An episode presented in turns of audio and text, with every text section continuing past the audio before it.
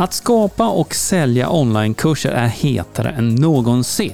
Och i det här avsnittet så kommer du få reda på en väldigt, väldigt viktig sak som du behöver göra allra först innan du sätter igång och producerar din onlinekurs. Du kommer dessutom få tre olika uppslag på hur din onlinekurs skulle kunna se ut. För initialt så kanske du tänker att allt det här behöver spelas in innan du börjar sälja din onlinekurs. Men så är inte fallet. Och det här kommer du höra mer om i det här avsnittet när vi tar en liten återblick in i Hillmanpoddens arkiv. Och det du kommer höra i det här avsnittet, det är högaktuellt och någonting som jag önskar att någon hade berättat för mig innan jag byggde min första onlinekurs. Så att går du tankarna på att bygga en onlinekurs, då är det här avsnittet definitivt för dig, så att du verkligen bygger en kurs som din målgrupp vill ha. Okej, inget att vänta på. Nu kör vi! Du lyssnar på Hillmanpodden, en podcast om digital marknadsföring, trender och strategier online. Hillmanpodden presenteras av hillman academy punkt se som hjälper dig jobba smart digitalt. Ja, hej och välkommen till Hillmanpodden och avsnitt sjuttionio.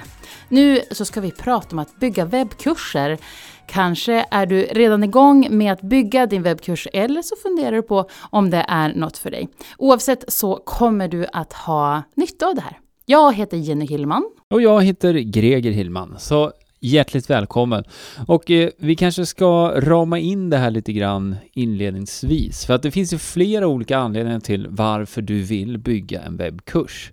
Till exempel kan det vara så att om du är coach, eller om du kanske föreläser, eller om du har kunder eller klienter en till en, så finns det ju flera olika scenarion där det kan passa bra att faktiskt paketera din kunskap som en webbkurs. Men precis, du kanske vill nå fler över hela Sverige, över geografiska gränser så att säga, eller att du vill få hävstångseffekt på din tid. Ja, så det finns eh, ganska många vinster med att faktiskt ta fram en webbkurs, och det handlar ju mycket om att du ska hitta hur det i så fall passar in då i din övriga verksamhet. För det kan ju till exempel vara så att du vill skapa ett nytt inkomstben som en del i ditt företag, eller att du vill komplettera dina övriga tjänster liksom med en webbkurs. Ja, men precis. Och då är ju då frågan, vad ska den här webbkursen handla om?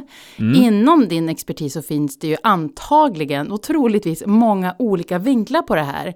Men då gäller det att, att titta på själva kursidén, att nischa ner den och se vad är det för behov som finns. Och då är det ju en, en bra idé att börja med dina befintliga kunder, fråga och framförallt lyssna på vad finns det för ett behov? Hur skulle du kunna skapa den här webbkursen? Absolut.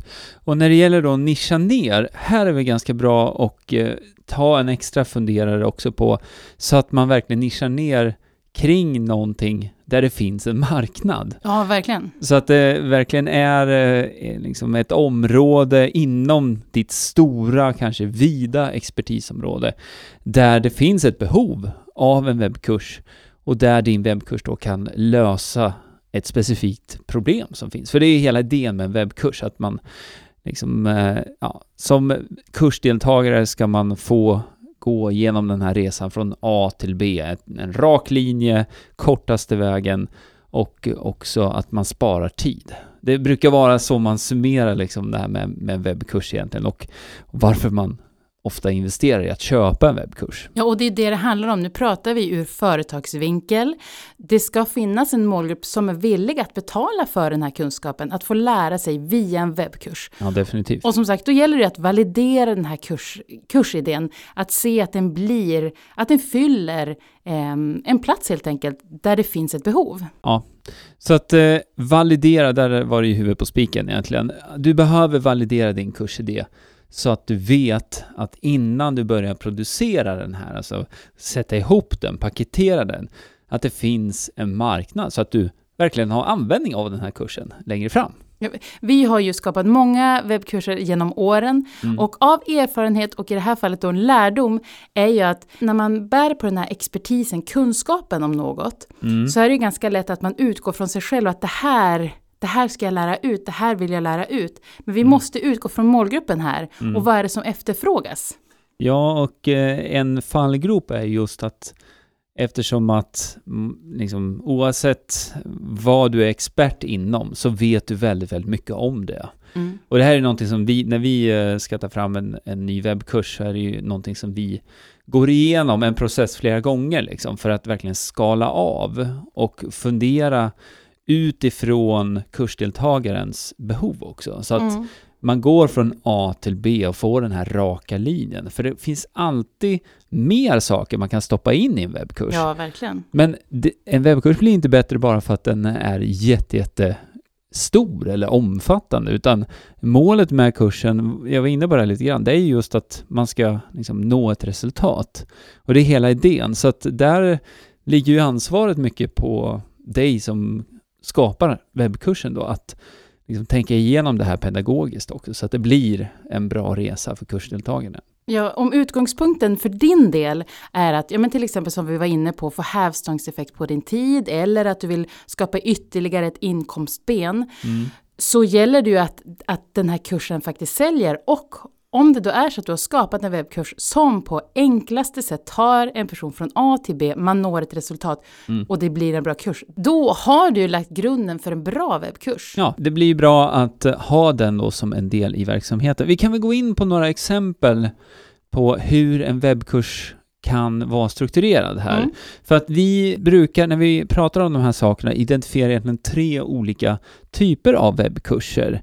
För att eh, man kan tänka på det här på lite olika sätt egentligen. Och den första typen av webbkurs som man kanske kommer att tänka på, det är den som är helt inspelad. Så den är ju liksom helt standalone. Och eh, man gör det här materialet vid ett tillfälle och sen så använder man det och säljer det liksom om och om igen. Men just kursdeltagaren kan ju då absorbera, heter det inte, vad heter det? Den kan ta till sig det här kursmaterialet mm. när det passar en, det vill säga mm. att den är helt online. Ja, precis. Och det blir ju väldigt flexibelt ja. för både för dig mm. som skapar kursen eftersom att du gör det vid ett tillfälle, men också för kursdeltagaren då, som kan gå kursen precis när det passar en själv då. Mm. Så det är ju smidigt. Så det är den första, den som är helt inspelad.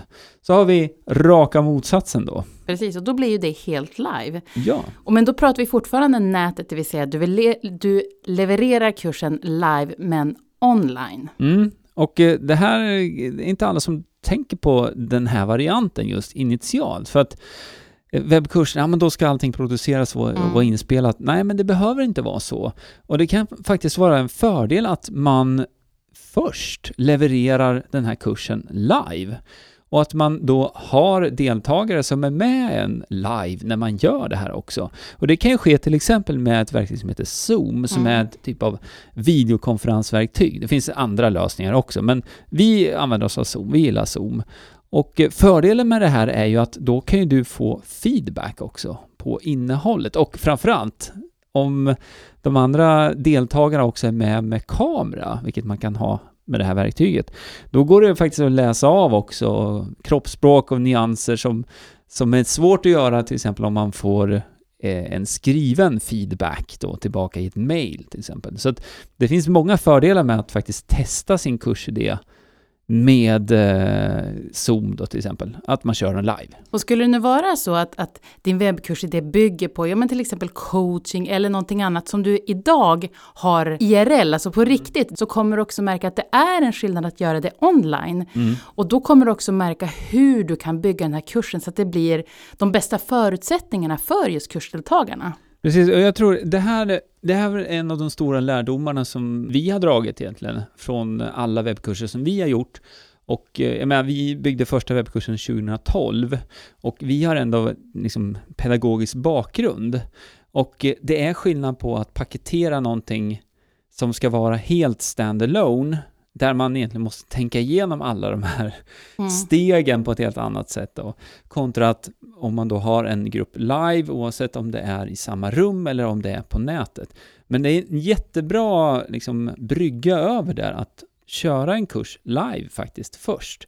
För då kan man också få den här feedbacken som jag var inne på, så att man kan få liksom, se vad som funkar och vad som inte funkar. Och eh, på så sätt då se till att och gå igenom det här en gång till då, innan man börjar spela in delarna då, om man nu vill ha en helt standalone variant av kursen också. Ja, men sen kan du också då ha den här mixen där du har vissa delar som är inspelade och vissa delar som är live. Precis, och det, den modellen är också väldigt intressant, för att det gör ju fortfarande att du kan få hävstångseffekt på din tid, för delar av kursen är inspelade och sen så kanske du då har eh, låt säga att det här är en kurs som löper över fyra veckor eller någonting, då kanske du har en sån här gruppträff varje vecka till exempel, och eh, på så sätt då så får kursdeltagarna mestadelen kanske av materialet levererat då i färdiginspelat eller pdf eller vad man nu har.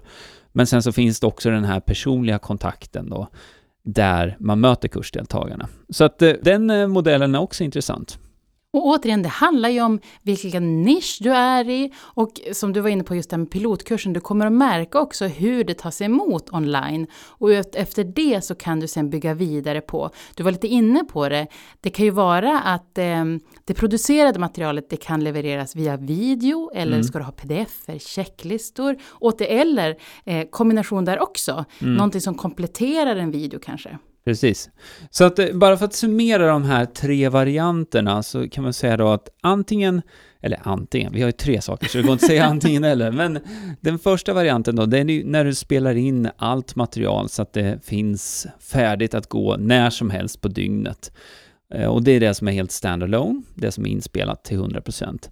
Sen har du raka motsatsen där du håller den här webbkursen då egentligen live fast via nätet, så att du får ett större upptagningsområde än vad du kanske kunde liksom ha i vanliga fall då. Om det är nu personer som kommer till dig i vanliga fall, eller om du åker och föreläser någonstans, helt plötsligt så öppnar sig liksom hela Sverige och hela världen mm. genom att du tar det här ut på nätet då.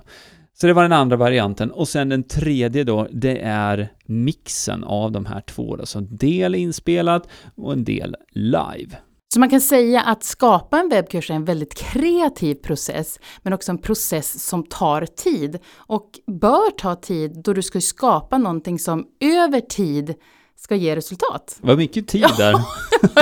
Ja, men, men det ligger någonting i det. Alltså att det tar sin tid att ta fram en bra webbkurs. Men det kan också bli en väldigt bra och fin tillgång i din verksamhet. Och som vi var inne på, du kan faktiskt använda det här som ett inkomstben också. Ja, verkligen. Och, så att nu har vi ju skrapat på ytan på det här. Vi har pratat om kursidén, vi har pratat om tre olika typer av webbkurser. Och du som lyssnar nu, om du är intresserad av att lära dig mer om att bygga webbkurser, så vill vi tipsa om det du hittar på hillmanpodden punkt se snedstreck sjuttionio. För där kan du boka en plats till vårat webbinar som handlar om just de här sakerna. Webbinariet heter att bygga en webbkurs som säljer. Och i det här webbinariet så tittar vi också på produktionen och hur du kan jobba med strukturen, men även just teknik, plattform och prissättning. Så, så som sagt, den här podden och det här avsnittet blev verkligen ett litet, litet skrap på ytan. Ja, ja. Och vill du då ha mer kring det här, så hillmanpodden punkt se snedstreck sjuttionio. All right, det var det vi hade i dagens podd. Vi hoppas du gillar det här ämnet och självklart också Hillman-podden. Om du inte redan har gjort det får du jättegärna ge podden en recension eller dela den med en kompis som också är intresserad av de här sakerna. Vi tackar så mycket för att du lyssnar. Ha det så bra till nästa gång. Vi hörs. Hej då! Ha det fint! Hej hej! Hillman-podden presenteras av hillman academy punkt se. Utbildning och coaching online för dig som vill jobba smart digitalt.